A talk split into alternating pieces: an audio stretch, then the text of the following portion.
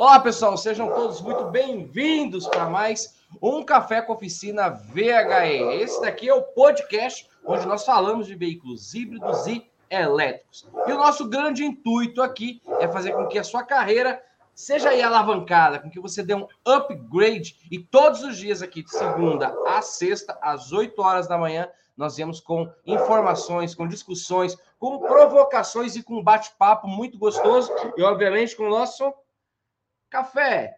Eu, o professor Val Arraes e você aí da tua casa, do teu trabalho, no caminho. E aqui você pode assistir a gente no Facebook, no YouTube e ainda ouvir pelo Spotify se você quiser escutar novamente a nossa transmissão e falar, deixa eu ver, eu acho que eu fiquei com dúvida de alguma coisa, certo? Bom, pessoal, antes de tudo, hoje é quinta-feira e é mais um dia abençoado para que a gente possa trabalhar e alavancar o nosso conhecimento. Fala, Val, como é que você está, Val? Muito bom dia, meu querido. Muito bom dia, Francisco, com energia, com alegria. E eu estou vendo aí que o seu cachorro também está com aquela energia total, querendo também participar e interagir aqui, né? O pessoal já está acostumado com essa manda. É, ah, é a Samanta, é uma cachorra, que legal, que legal. É, é, uma, é, uma, é uma criancinha de uns 35 quilos, quase 40 quilos. Nossa, essa está enérgica mesmo, hein? Mas é isso aí, pessoal. Muito bom dia a todos vocês, né? É, é um prazer imenso estar aqui nessa manhã aí com toda a energia, mas aqui é ao vivo e a cores, é campo de batalha, né, o, o Francisco? Então tem aí a Samanta interagindo, às vezes a gente ouve outros barulhos, mas é normal, é normal, faz parte e nos alegra, né? Um bichinho de estimação muito nos alegra. E na realidade, o bichinho de estimação nos dá energia aí, né? Nos revigora, ok? Para nós encararmos os desafios do nosso dia a dia, do nosso cotidiano. Então, muito bom dia a você, Francisco. Muito bom dia, galera. E um excelente dia para Samanta, que está aqui abrilhantando o nosso café com oficina. Bom dia, bom dia, bom dia, Val. Deixa eu dar aqui uma saudação para os nossos amigos que pontualmente estão aqui. Meu querido Jair Ambrosinho, Antônio de Deus. Ô, Antônio, bom dia. O Márcio, o Edson e o Márcio aqui, ó. O Márcio falou assim: ela tá latindo porque ela tá com saudade do Peugeot. Foi o que o Márcio colocou aqui o Flavião, meu querido amigo Flávio, o Wilson, ó, a galera pro aqui tá com a gente toda hora, toda hora, toda hora. Val, cara, e eu tava, tava refletindo aqui sobre nosso papo de ontem, né? Ontem deu, repercutiu bastante, o pessoal falando sobre mercado e N oportunidades surgindo, né? E eu vejo vários amigos nossos falando sobre as possibilidades, sobre. Porque obviamente, quando você desenvolve um conhecimento, quando você eleva um conhecimento, principalmente em algo que até então não era feito, até então não era trabalhado, que era, no caso dos nossos amigos reparadores, que só trabalhavam com combustão e agora com veículos elétricos. E aí a gente veio, a gente vem agora com um projeto que você já vem falando há algum tempo, né? Que é um projeto que está ativo, um projeto que você está literalmente com a mão na massa, literalmente com a mão na massa, é, que é o projeto do Gurgel Elétrico Itaipu, que a gente já viu algumas fotos, eu não sei se a galera aqui viu. Bom, pessoal, hoje nós vamos, nosso tema de hoje é sobre um projeto fantástico que o, o, o Val está desenvolvendo junto com a Faculdade Senai, que é, eu vou deixar com que ele fale, né? Eu não quero cometer o erro de falar restauração, é, refabricação, eu não quero cometer esse erro aqui, porque é, é, quem entende disso, quem é o, o, o, pai da criança, é o Val. Mas o que eu acredito que vai ser hoje legal de a gente discutir é essas possibilidades. Carro antigo sendo convertido a veículo elétrico, é, qual que é as características, como que está sendo feito, quais estão sendo os desafios, eu, eu acredito que é muito importante para você que está aqui junto com a gente, entrar nessa vibe aqui e conversar com a gente sobre o, hoje o tema é o Gurgel Elétrico Itaipu, um projeto que está sendo é, é, é, direcionado pelo professor Val na Faculdade Senai. Val, que mistério é esse? Qual é esse desafio aí que você. Você não tem problema, você não tem sarna para se coçar, né? Aí você arrumou um aí. Fale para gente, Val. Ô, Francisco, pois é, querido, pois é. Esse Gurgelzão aí tá é, repercutindo não apenas, nas, não apenas nas redes sociais, né? Como em vários segmentos aí do mundo automotivo, ok? E nós sempre debatemos aí a questão de, de veículos 100% elétrico, tecnologia, veículos autônomos, né? Fazemos aí muitas palestras nas universidades sobre veículos autônomos também.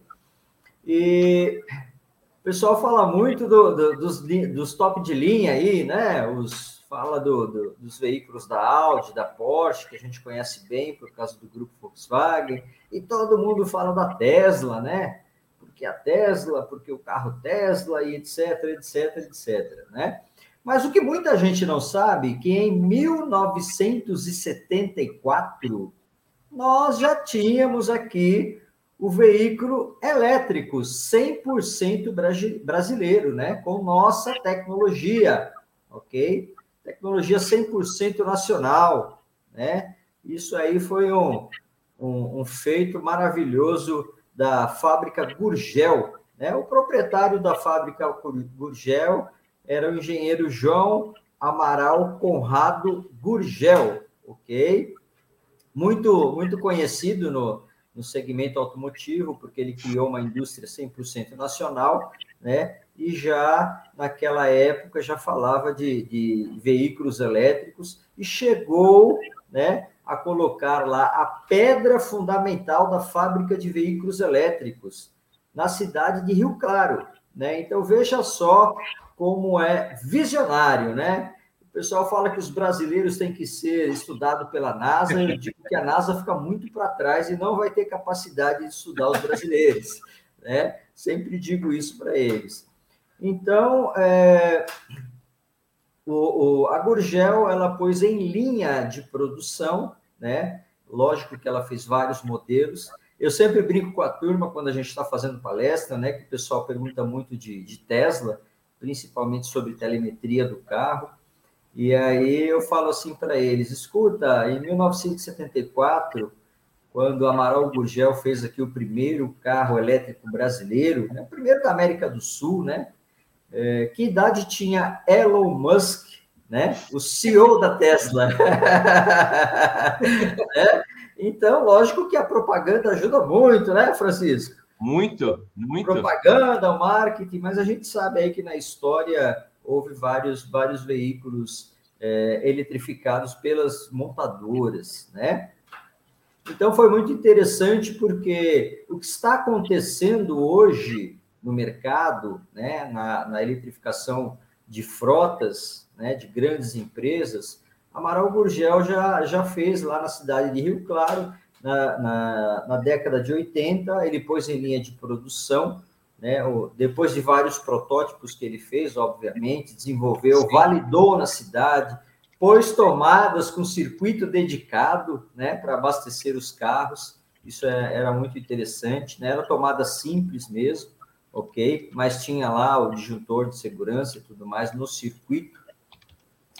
É, ele chegou a um modelo muito interessante que era o Gurgel Itaipu E400, né? Ele lançou o E150, né, que foram os protótipos, o E250, mas o ponto de equilíbrio correto para o mercado foi o E400, né?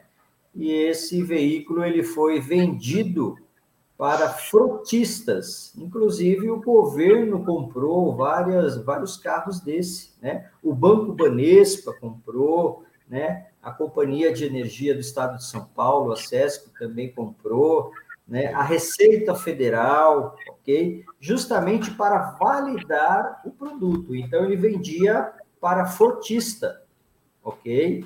Em grande, em grande escala, né? Então, é um carro, é um carro icônico, muito interessante, e nós fazemos parte lá do primeiro grupo de pós-graduação em veículos híbridos e elétricos do Senai, da Faculdade Senai, né? Esse foi o projeto que desenvolveram recentemente, obviamente. É, a nossa turma é a turma 001, né? Que nem o, o nosso aluno, Francisco, que estava aqui ontem, né? O, o 001 da, da tropa de elite aí. Então eu lancei o desafio, eu sempre gostei de carros antigos, né? Sempre andei no extremo da tecnologia, né? As tecnologias mais avançadas e as tecnologias mais primitivas, né? Eu sempre digo para as pessoas que você precisa entender tudo isso, toda essa evolução. E também tive a oportunidade dentro da indústria de acompanhar essa evolução tecnológica, né? E participar aí da validação de muitos projetos, né? É por isso que a gente é um pouquinho diferenciado no mercado em relação a isso. Mas foi oportunidades que a vida nos concedeu, isso é fato, né? Gratidão a Deus, sem dúvida nenhuma, por toda essa nossa, nossa trajetória de sucesso.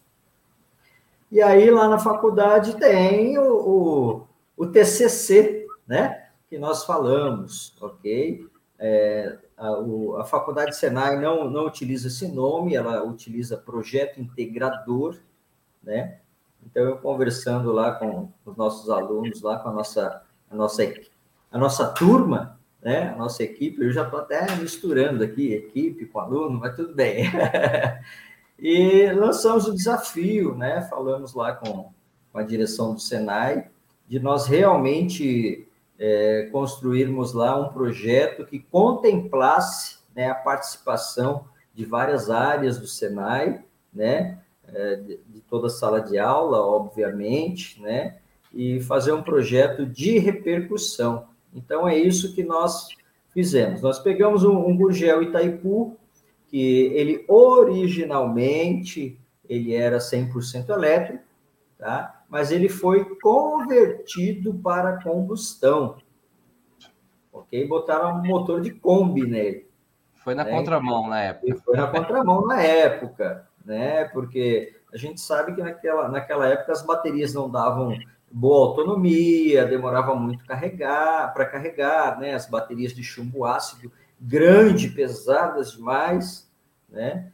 Então aí é, nós fizemos a proposta de voltar esse carro ao original, porém com o conjunto motriz, né, atualizado, ok? Com maior autonomia, sem dúvida nenhuma, né, um conjunto motriz atualizado com peças, partes e componentes aqui do mercado nacional. Então, foi esse o desafio, né? É um veículo que estava parado há muito tempo, 20 anos parado, mesmo com motor a combustão, né? Mas é, aí nós pegamos, levamos o carro para o Senai, fizemos o processo de restauração da fibra, né? É, tenho amigos da, da, da área de, de, restauração de carros, colecionadores, né? A gente sempre foi do segmento automotivo, então eles nos deram aí algumas orientações, porque trata-se de uma tecnologia muito antiga, né? O Senai sempre está aí no, no topo da tecnologia automotiva, né? Então precisa ter aí uns cabeça branca envolvido, que tem experiência, né? Com coisa velha, então estou eu lá no meio, Francisco. né? E aí nós fizemos a decapagem, né? fizemos a preparação da fibra, a correção, a equipe do Senai tem se dedicado muito, tem pesquisado, tem estudado, está sendo muito gostoso e desafiador para todos, né? E agora, nesse momento, o veículo encontra-se é, em preparação para pintura, né? Então, possivelmente, a semana que vem, no máximo, nós iremos pintar esse carro com as características originais, né? Legal. Ele original de fábrica é bege, né? Bege trigo, é, cor Volkswagen 1981, né? Código 1103, né? E, e, aí a gente vai avançar no projeto. Já fizemos o, o, restauro de toda a estrutura do carro, depois de toda a fibra, né? E vamos refazer o carro do zero, ok? É esse o, o intuito. E estamos indo no projeto. Já está refazendo, né, Val? Já já está nesse nesse nesse embate. Val, é, a, a tecnologia que será, porque assim, é muito louco, né? Eu vou te, depois eu vou colocar aqui algumas perguntas, alguns, alguns posicionamentos que a galera está colocando aqui para gente, mas é, a construção desse motor, ele parte de qual princípio? Como que vai ser, qual que vai ser a autonomia? Você já tem isso, já está desenhada essa parte do projeto, né? Qual que vai ser o motor, quanto que vai ser de bateria, é, que motor que vai ser colocado, como, como que vai ser essa, essa, essa a tecnologia embarcada, como que vai ser, É, é, é, é um, o pessoal está curioso para saber disso aqui. Então, Francisco, nós, nós já temos a experiência, né, quando falamos de, de motorização, então a gente já sabe aí alguns parâmetros de, de cabeça, né? Nós vamos utilizar aí um, um motor em torno de 20 kW, ok? E obviamente que as baterias elas são calculadas em cima da potência do motor. Você nunca pode falar de bateria antes de você saber a potência do motor, né? Porque além da voltagem que o motor utiliza, existe a corrente, né? Voltagem e corrente, nós temos a potência, né? Então, tem motor que trabalha com 90 volts, tem, tem motor que trabalha com 150 volts, motor tracionário de aplicação veicular, estou falando, né? Certo. Então, nós temos uma gama muito grande. Então, primeiramente, a gente sempre tem que é, falar sobre motorização para depois de mencionar o pack de baterias, né? Mas o nosso objetivo é que esse veículo ele tenha aí uma autonomia de 150 a 200 quilômetros, ok? É esse, é, é esse o nosso objetivo. Assim como o projeto que nós fizemos junto com a fábrica de baterias Moura, aqueles, aqueles dois carrinhos que você conheceu, Francisco, que nós fizemos lá. O, o intuito é esse, é para uma circulação de perímetro urbano, ok? Muito bom, muito bom, muito bom. Pessoal, o Ezequiel falou que o áudio tá ruim. O áudio de quem tá ruim aqui, pessoal, para a gente tentar corrigir, tá? Antes que eu passe para a próxima pergunta aqui. Deixa eu ver. Bom, vocês dão ajudinha aqui para gente, tá bom? O Ezequiel colocou que o áudio tá ruim. Então vocês me ajudam aí também? galera, meus amigos, minhas amigas. Minhas amigas, porque olha que, olha que legal aqui, ó. A Luciane, nossa aluna, ela colocou: meu Gurgel era BR-800. Deveria ter ficado com ele e converter para elétrico. Já pensou? a Luciane tinha um Gurgel também. Tua amiga de Gurgel. o Márcio, Val, colocou aqui. É... A indústria Itaipu tinha carro da Fiat elétrico. Olha que eu não sabia disso que eles que eles usavam dentro da usina. E eu cheguei a ver em Santa Catarina um palio elétrico há mais de 20 anos. Eita, eu não sabia de palio elétrico. É, é, é isso mesmo, Francisco. Eu, na realidade, tentei comprar um carro desse ano passado, num leilão, né? Mas aí o valor extrapolou, né? É, o que acontece? uma, uma das maiores empresas pesquisadoras de veículos elétricos aqui no Brasil é a usina de, de Itaipu. Né? É, ela chegou a converter esse espalho para elétrico, homologou a documentação e ficou fazendo teste de bateria. Francisco, isso aí tem mais de 10 anos. Tá? Então, o que acontece? Se vocês fizerem uma pesquisa vocês vão descobrir que lá na usina de Daipu tem uma frota gigantesca de carros elétricos, de todas as marcas que vocês possam imaginar. Mas não apenas carros, nós temos aviões elétricos aqui no Brasil, que voam constantemente lá na usina de Itaipu, né? Eles fazem o teste lá, é o teste de validação. Assim como nós temos que andar é, milhares de quilômetros com os carros para validar, Itaipu é, tem que apresentar lá é, milhares de horas de voo do avião elétrico. Né? Então, o avião elétrico chama-se Zora. Além de carros e aviões que temos lá em Itaipu, também temos picapes elétricas, caminhão 3 quartos elétricos, ônibus elétricos, caminhões elétricos, ok? Essa foi uma parceria que a Itaipu fez com uma empresa sueca chamada KWO, que é da década de 50, especialista neste segmento. Né? Quando a Renault trouxe a primeira é, linha de montagem para o Brasil aqui de veículos elétricos, que foi o Twizy, né? aquele carrinho pequenininho, que é. cabe duas pessoas, um na frente do outro, né?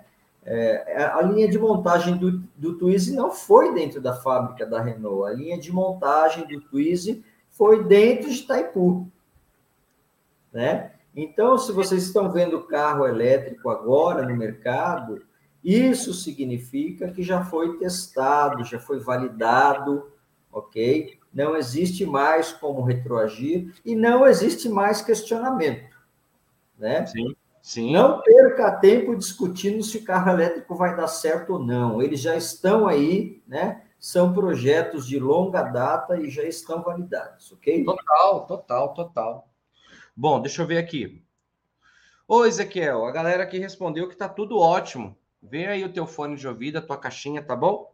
O pessoal colocou, tá excelente. Obrigado, meus queridos amigos, minha querida amiga. Muito obrigado, minhas amigas também aqui que estão com a gente. Val, ó, tem uma pergunta aqui interessante, né? É, é, do Valdemir, meu querido amigo Valdemir. Ele colocou assim: o que deu errado com o Gurgel elétrico? Por que ficou todos esses anos é, sem falar nesse segmento, né? É, é, interessante, né, Val? Porque você, você falou que lá atrás, cara, que visão, né, do, do da Gurgel, né? Que visão do, do, do CEO da Gurgel em naquela época onde não se falava sobre carro elétrico. Elon Musk nem tinha nascido, eu acho. Então, ou já tinha nascido e era uma criança, sei lá. Mas é... que visão, né? Mas o que, que, você, que, que você acredita, Val, que aconteceu nesse contexto? E agora é aquela frase, né? Aquela frase famosa da internet. O jogo virou, né, queridinho? Então, assim, agora já é. O, o, o que, que, acontece? Essa pergunta do Valdemir aqui, ela, ela até ela me aguça uma provocação no sentido de que por que, que na época não conseguiram vi, vi, é, é, ver isso? Só que eu vou além. Por que, que ele teve essa ideia na época? O que, que instigou a, a, construção naquela época onde o combustível não era tão caro, tudo, a gente está falando há mais de 30 anos atrás, né? E, e então o que acontece? Por, por que, primeira coisa, Val, por que você acha que su, surgiu essa ideia? Foi tipo meio que professor Pardal, foi aquela coisa meia. Eu vou fazer isso aqui para. Ou tinha uma intenção por trás, já tinha uma visão por trás. E por que, que você acha que não, não, não vigorou? A tecnologia não, não, não deu continuidade na época? É, Francisco, existem, existem vários fatores, né? Mas quem realmente gosta de automóvel, quem conhece automóvel, né? Obviamente está aí vinculado à história é, da indústria automotiva. E lá em 1836, quando o veículo nasceu, né? É, passaram lá da, das carruagens movidas a, a cavalo por carruagens movida a motorização, né, já nasceu elétrico, ok? Na realidade, o automóvel nasceu elétrico, né? E aí a gente começa a fazer uma, algumas pesquisas mais aprofundadas, você vai ver que várias marcas produziram veículos elétricos.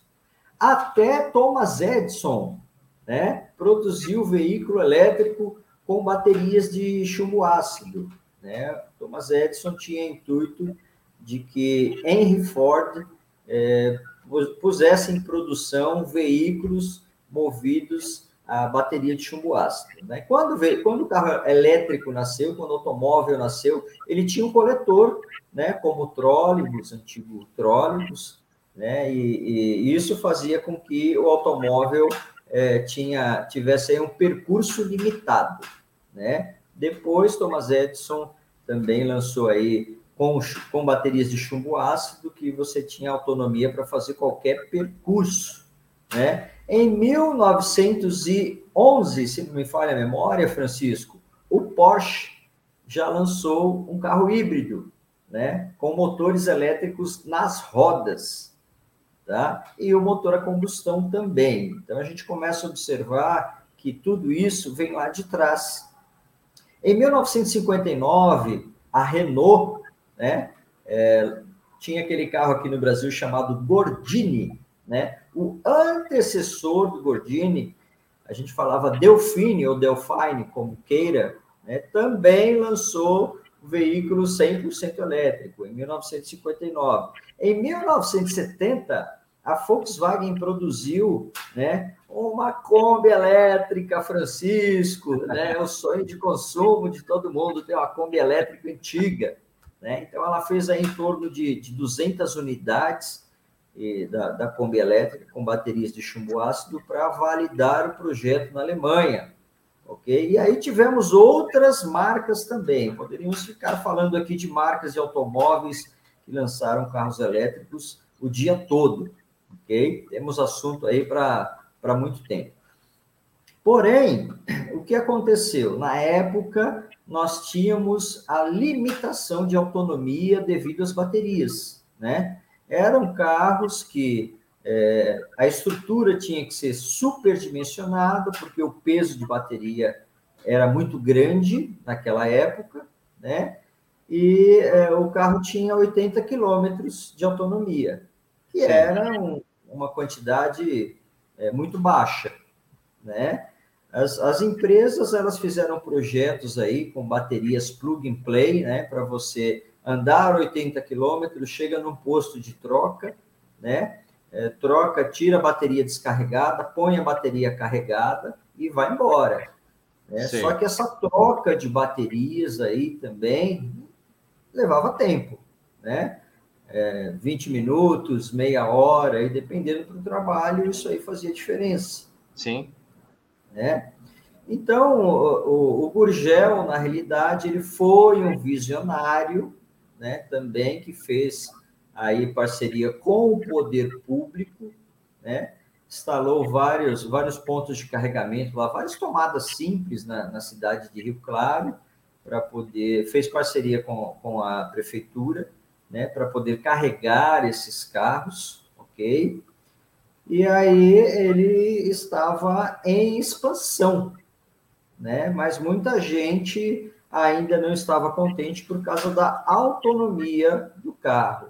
Hoje é, você tem aí baterias que te propiciam aí 500 quilômetros de autonomia com uma carga, né? Essa é a média de mercado aí, mercado internacional, mercado mundial.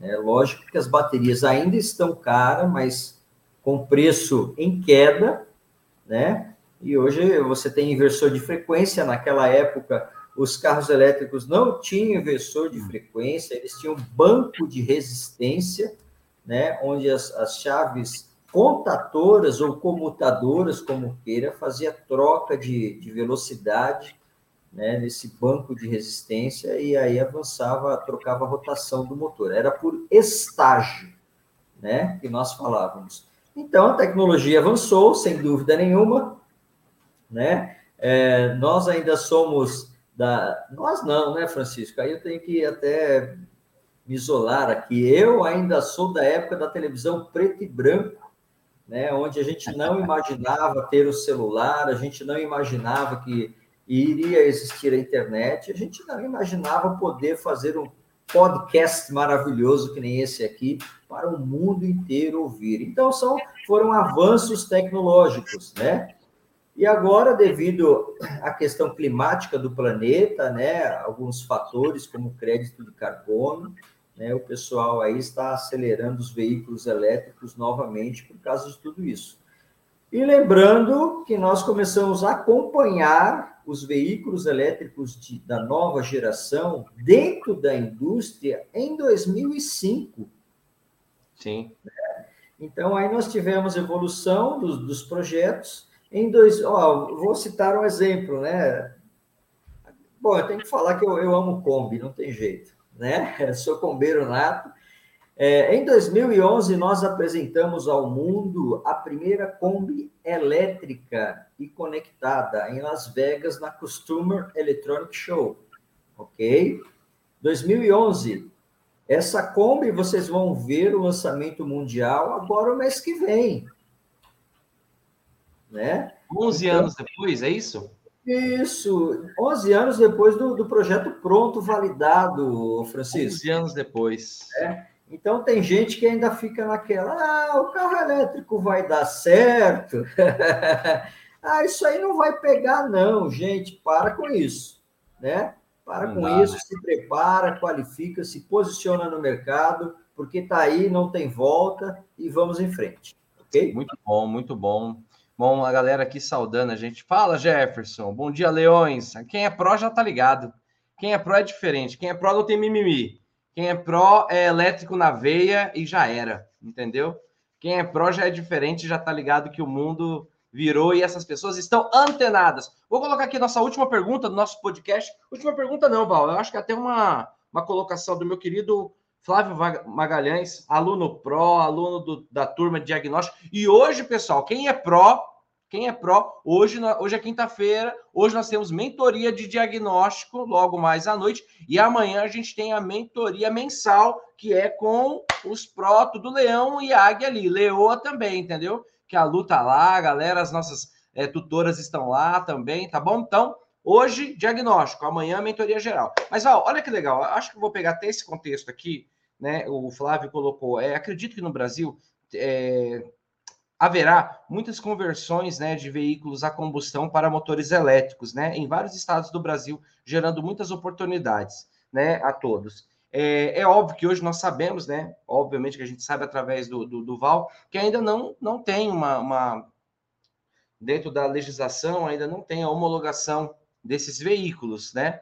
É, é óbvio que o Val está fazendo um projeto ali é, é, acadêmico, um projeto é, é para. O TCC, para quem não sabe, é Trabalho de Conclusão de Curso. Essa é uma linguagem acadêmica, uma linguagem das universidades, que o Senai utiliza outra linguagem, que foi o que o Val colocou aqui, certo? Mas, enfim, Val, você acredita, e eu, e eu sei que a gente já falou isso outras vezes, mas eu acho que é só para ressaltar, que será uma tendência essa conversão de veículos icônicos, como o Gurgel, por exemplo, é, é, quando tiver homologado, quando, quando tiver mais é, acessibilidade para tudo isso, né? Eu acredito que os nossos amigos pró, é, é, muitos deles serão capacitados, né? Serão, serão formados, né? Para isso. E você acredita que isso vai ser uma inclinação do mercado? Você acha que vai gerar um movimento? Porque, cara, eu fico imaginando, né? É, brasileiro é apaixonado por carro, né? Então imagina colocar uma tecnologia dessa num, num, num carro sei lá, que a, que a galera é apaixonada. Eu sei que o pessoal vai colocar Peugeot aqui para mim, só que o Peugeot já tem elétrico, né? Mas colocar lá um, o meu Moonlight, teto solar, 2008, 206, pretão, a nave elétrica ia ser legal também. Mas, mal, tirando aqui a brincadeira, é, você acredita, como o nosso querido é, Flávio colocou, você acredita que isso vai expandir? Vai, vai ser algo que vai ser um outro nicho? Um outro nicho que eu digo assim, né? Não só da reparação, mas da conversão? Francisco, isso é, isso é uma questão que a gente vem discutindo com o governo há muito tempo, né? Porque nós queremos que o mercado da eletrificação expanda e, e haja oportunidade para todo mundo. Quanto mais oportunidade tiver, melhor. Só que a grande preocupação do governo brasileiro, né, e eu dou toda a razão para ele, é em questão das normativas, que nós não temos ainda, não temos lei, amparo legal para isso, né? E a questão da, das empresas, e aí nós não vamos falar de reparadores, porque se isso acontecer, vão ter que ter empresas certificadas e homologadas para fazer conversão, né? E a questão dessas empresas seguirem os protocolos corretos para conversão, ok? E aí tem os processos, protocolos e procedimentos sem dúvida nenhuma, né, quem é pró vai sair na frente, porque já conhece tudo isso que nós estamos falando, além de já conhecer a tecnologia. Tá? Porém, eu acredito que isso ainda vai longe para nós termos uma definição aqui no Brasil. Em outros países, isso já acontece. Né? Só que quando você vai fazer uma conversão hoje, vamos falar aqui no Brasil, vai, você vai converter um Fusquinha para elétrico né? Como nós temos aí alguns no mercado convertido. Então, você utiliza lá uma, uma motorização de determinada marca, um pack de baterias para 150 quilômetros, ok? Aí nós estamos falando de um investimento, se você já tiver o Fusca, nós estamos falando de um investimento de 150 mil reais, né? Então você gasta 150 mil reais, você converte teu carro, porque é um sonho, mas aí você não consegue homologar, né? Muita gente fala assim para mim, pô, professor, eu fiz um, um, carro elétrico, né? Ele fala que fez o carro elétrico, nem fala que converteu, né? E aí eu digo assim para ele, tá, eu quero saber o seguinte, a documentação está homologada? Ah, não, documentação eu vou ver depois. Eu falei, então não vamos nem conversar, né? Então, existem é, passos ainda que nós temos que evoluir em relação a isso, né? É, veículo elétrico não é brincadeira, tá? Se a pessoa errar os procedimentos, a gente sempre frisa isso, né? Questão de integridade física, questão de vida ou morte, tá? Sim. Se você errar o procedimento, tem duas coisas que pode acontecer, né? Você morrer eletrocutado ou você explodir o equipamento. E isso a gente não quer que aconteça. Jamais, né? jamais. Então tem muita gente brincando de conversão, tá? Com baterias que não são de aplicação veicular, ok? bota lá a bateria, pendura lá em qualquer motor elétrico, de geladeira, de, de máquina de costura, bota no carro, ah, usa o carro elétrico. Gente, não é assim. E é perigoso. Excelente, Val, excelente, excelente. Okay? Então, nós temos que ter consciência, né? Consistência no aprendizado, aprender de Ótimo. forma correta. Entendo que esse é um mercado que vai crescer sim, espero que cresça logo, porque também é acredito nisso. todo mundo, né? Mas pela visão mercadológica, eu também acredito nisso. E pela sim, visão técnica, você sim. acredita nisso também. Sem dúvida, Francisco, é isso mesmo. Muito bom. Okay? Paulo, eu vou, eu vou abrir uma exceção aqui, tá? Eu vou pedir a tua ajuda aqui. Nós temos aqui o aluno Ezequiel, tá? Ezequiel, eu já vou te convidar, se você é pró, já vou te convidar para a nossa mentoria de amanhã. Mas, Val, vou pedir a tua gente, vou pedir uma gentileza aqui. Não faz parte do assunto, mas é um assunto que o Ezequiel ele está pedindo e eu não consegui ainda mandar para ele. Né? Ele colocou aqui, e já, já que ele está aqui, vamos ajudar o Ezequiel, tá? Vamos lá. Minha bicicleta elétrica está perdendo força. Uma bateria está carregando menos que as outras. São quatro baterias. Uma está ruim. Essa pode ser de todo o problema? Val, são quatro baterias. Ele mediu, uma tá ruim. O Val mandou essa resposta ontem, só que a gente já estava aí no. no, no aí o Ezequiel entrou aqui primeiro. Então, para a gente salvar aqui a bicicleta do Ezequiel, me ajuda aí, Val. Francisco, eu lembrei daquela música assim, aí que mora o perigo. é, é assim, primeiramente, o Ezequiel é aluno nosso, né? Ele tem que Isso, ler o módulo de baterias do nosso curso. Ele tem que entender lá o que é uma ligação série paralelo. No nosso curso, nós é, aprendemos isso, ensinamos isso, as pessoas aprendem isso. Tá? É, nunca bote a carroça na frente do cavalo. A gente tem que ir com calma e com consistência. Né? Primeiramente, qual é a marca da bicicleta? É uma marca conceituada no mercado? Ela tem BMS, né, que faz a supervisão das baterias. Se tiver o BMS, é, o BMS bloqueia as baterias. Se não tiver BMS, essa bicicleta pode explodir. Tá? Segundo passo, quais são as marcas da bateria e que composição elas têm? ok? E aí nós vamos saber falar sobre eficiência energética, tá? Terceiro, que você não pode ter um desequilíbrio muito grande. O BMS faz a supervisão do equilíbrio das células de bateria ou das baterias. Você não pode ter um desequilíbrio muito grande entre as baterias, senão realmente você vai ter o problema na bicicleta, né? Quarto, qual que é o motor que essa bicicleta está utilizando? É um motor Bosch, né? Motor Bosch dificilmente vai falhar. Não estou falando que não falha. Tá? E aí nós temos inúmeras situações que nós temos que analisar. Ok? Com certeza, é, tá, está com um grave problema de bateria, mas isso não é para acontecer. Né? Elas têm que trabalhar equalizadas, nós sempre falamos isso. Lá no nosso curso, na nossa apostila, nós temos até ilustrações lá que mostramos o equilíbrio das baterias. Se você começa a trabalhar com uma que está desequilibrada, você acaba tendo problema né, a potência da bateria não supre o consumo do motor elétrico. Ok? Então, eu entendo que é por aí. Né? Agora, é, precisamos ver qual que é o, o, modelo, a marca de equipamento que ele tem lá, para a gente poder é, dar aí uma sugestão mais assertiva, sem dúvida Legal. nenhuma. Tá bom? Legal, legal, legal. Ótimo, ótimo, ótimo. Jefferson, não vai dar tempo de responder a tua pergunta, meu irmãozão, meu irmão que eu amo de paixão. Não vai dar tempo. Mas, Ezequiel, faz o seguinte. Você viu as colocações do professor Val, tá? Eu te convido para que você venha para a mentoria de sexta-feira, a mentoria geral. Pega essas informações que o Val colocou como lição de casa né? Pega ali a marca do motor, qual é a marca da bateria, traga todas essas informações que aí talvez a gente consiga ajudar um pouco mais, não é isso, Val? Com certeza, as nossas mentorias é para isso, né? Só que tem um detalhe, ah. viu, Francisco?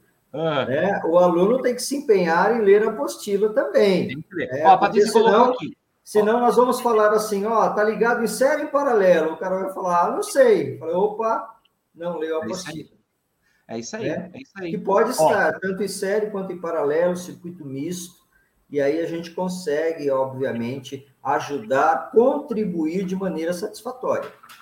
E olha que bacana, a Patrícia colocou aqui. Eu acho que tem alguma coisa sobre série paralelo na apostila. A mesma coisa que você falou. E tem. Ô, Francisco, Francisco, a Patrícia é pró, Francisco. entendeu?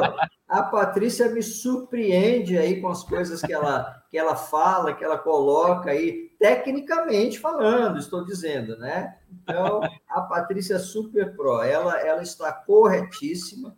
Né? É isso, isso aí é a introdução do nosso módulo de bateria, onde nós falamos de composições de bateria, falamos de associação série paralelo, justamente para você saber e entender né, é, como é que a gente faz para poder trabalhar as baterias e obter o nível de voltagem e o nível de corrente né, suficiente para suprir a demanda é, dos motores elétricos, ok? É isso aí. Je Ô, Ezequiel, espero ter te ajudado. Jefferson, manda, cola com a gente amanhã. Você é pró. Amanhã, amanhã é campo de batalha, hein? Amanhã é campo de batalha. Então, Ó, Jefferson, a gente tem duas possibilidades de responder tua pergunta, tá? Porque hoje já estourou o horário. Amanhã de manhã, você traz a mesma pergunta, não esquece. Que aí amanhã é campo de batalha. Ou traz a mentoria, porque eu sei que você já é pró também. Ezequiel, espero ter te ajudado. Eu não, né? O Val ter te ajudado aqui. Obrigado, Patrícia, pela contribuição. E o Márcio falou o seguinte: a Patrícia falou que amanhã, hoje, a aula de diagnóstico é para os alunos que estão na faixa verde ou marrom, que são para os alunos de novembro, né? não são para os novos alunos, são para os alunos de novembro. Aí o Márcio me coloca aqui, Patrícia, eu já estou na faixa marrom, porém estou na lista negra. É isso mesmo, Márcio. Você está na lista negra comigo. Tô brincando, tô brincando. O Márcio é um super querido. A luta aqui também. Todos vocês super queridos do meu coração, tá bom? Val, vamos embora aqui. Vamos lá, acabou. Francisco. Que pena que acabou, hein? Que pena que acabou. Se deixar aqui, a gente vai, se deixar, ficam com a gente aqui até o final também. Mas, Val, amanhã, pessoal, amanhã é dia de campo de batalha. Prepare a tua pergunta desde o primeiro minuto do nosso café. Não deixa para fazer a pergunta no, nos últimos cinco lá do. Tá que nem o São Paulo, rapaz, só faz gol ali no final do jogo. Então, não, não deixe para fazer a sua pergunta no final. Venha com ela prontinha que amanhã nós iremos responder. E amanhã é sexta-feira, um dia especial, dia de campo de batalha, que a pergunta é livre. Val, vamos cair? Vamos nessa? Vamos lá, Francisco. Desejo a todos vocês aí um ótimo dia, com muita alegria e ótimas energias, tá bom? É Aguardamos vocês amanhã aqui no mesmo horário. Fiquem ligados. Um forte abraço. Forte abraço, pessoal. Tenha um maravilhoso dia. Valeu!